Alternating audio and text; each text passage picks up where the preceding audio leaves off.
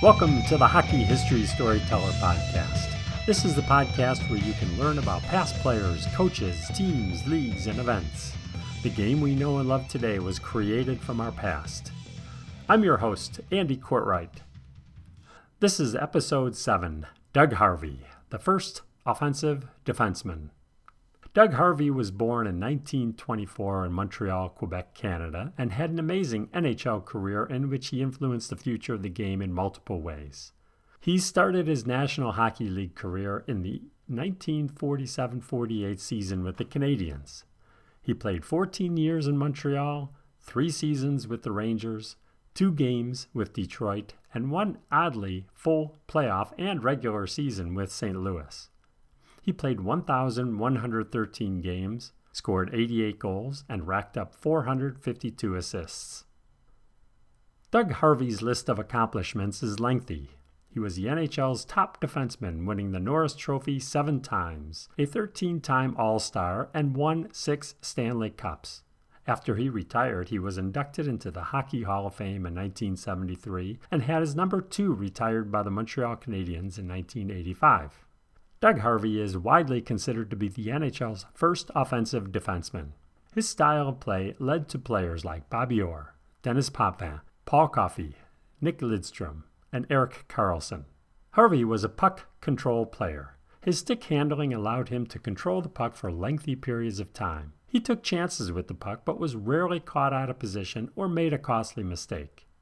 Given all that, he was a tough D-man in his own zone, and it was difficult for people to get past him. Harvey quarterbacked a powerful Montreal power play unit that regularly scored two or more goals on a single power play. The Canadiens' prowess on the power play forced the league to adapt the rulebook. In the summer of nineteen fifty-six, the N H L created a new rule that allowed the penalized player to return to the ice after the power play unit scored a goal. Doug Harvey was a loyal teammate. He often passed up numerous scoring chances on his own, instead picking up assists while helping teammates reach financial incentives tied to goal scoring. The Montreal Canadiens won five Stanley Cups with Harvey between nineteen fifty-six and nineteen sixty. Four of those seasons he won the Norris Trophy. After his career with the Canadiens, Doug Harvey battled alcoholism and bipolar disorder. He tended to alienate ownership in an era when players towed the company line.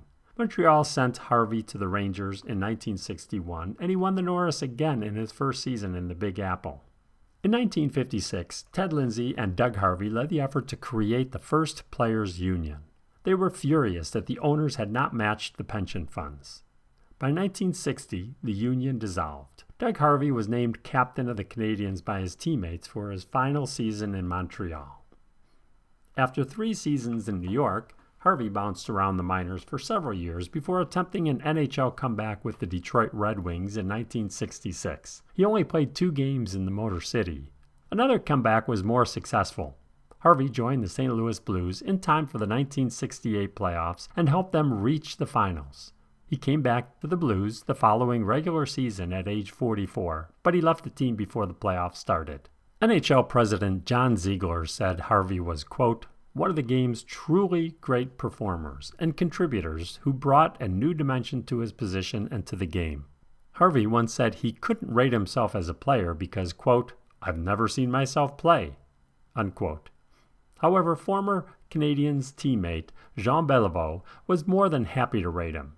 Beliveau called Harvey, quote, the best defenseman I've ever seen, unquote.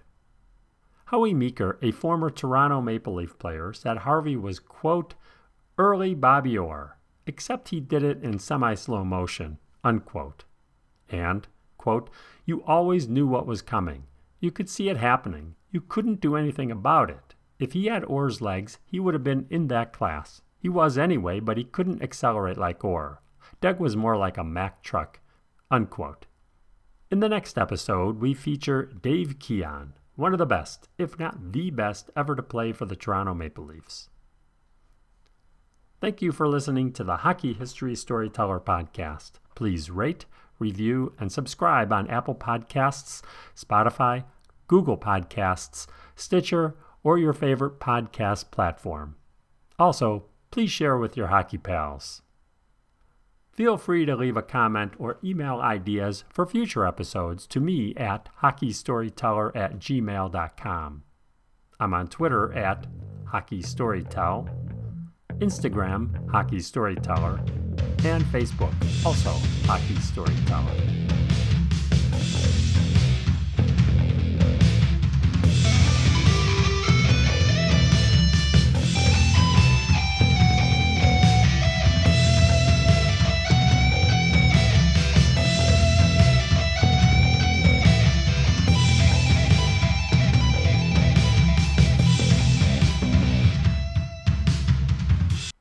The Hockey History Storyteller theme music was composed and performed by Lauren Clapp. Lauren is available at lauren dot clapp two thousand four at gmail dot com. That's Clapp with two P's followed by two thousand four.